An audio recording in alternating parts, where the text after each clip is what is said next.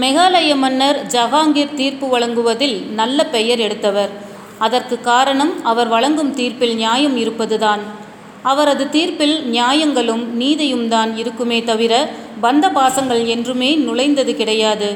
இவ்வாறு இவ்வாறு இருக்கையில் ஒரு நாள் சலவை தொழில் செய்து பிழைக்கும் பிழைப்பு நடத்தி கொண்டிருந்த ஒரு பெண் மன்னர் ஜஹாங்கீரின் அரண்மனைக்கு அழுது புலம்பிய கோலத்தோடு வந்தாள்.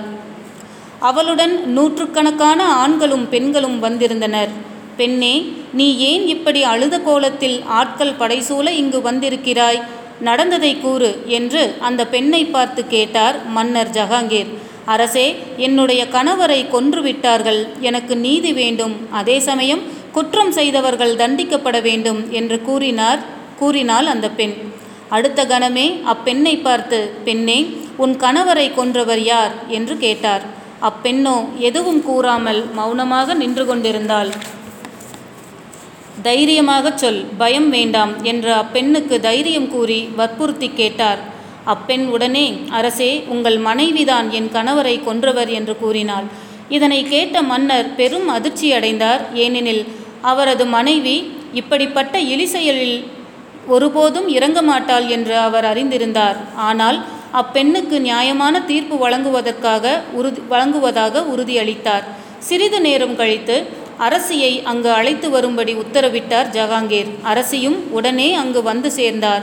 இதோ இங்கே கணவனை இழந்து நிற்கும் பெண்ணை பார்.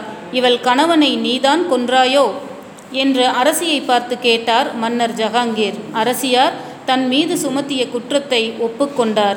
மன்னர் ஜஹாங்கீர் தனது தீர்ப்பில் கூறியதாவது அரசியார் சலவை தொழில் புரியும் ஒரு பெண்ணின் கணவனை கொன்று அப்பெண்ணை விதவையாக்கியுள்ளார். அவளுக்கு நான் மரண தண்டனை கொடுத்தால் ஒரு விதவையின் துன்பம் அவருக்கு அவளுக்கு தெரியாமல் போய்விடும். எனவே அரசியார் செய்த குற்றத்திற்கு தண்டனை அவளை விதவையாக்க வேண்டும். இவ்வாறு மன்னர் கூறிய தீர்ப்பை கேட்டு அங்கிருந்தோர் வியப்பிலும் திகைப்பிலும் ஆழ்ந்தனர். கணவனை இழந்த அந்த பெண்ணை பார்த்து மன்னர் அப்பெண்ணிடம் வில்லும் அம்பும் தந்துவிட்டு நீ அரசியின் கணவரை கொன்று அவளை விதவையாக்கிவிடு என்று கூறி அவள் முன் நின்றார். வில்லையும் அம்பையும் வாங்கிய பெண்ணின் கைகள் நடுங்கின. அதனால் வில்லும் அம்பும் கீழே விழுந்தன.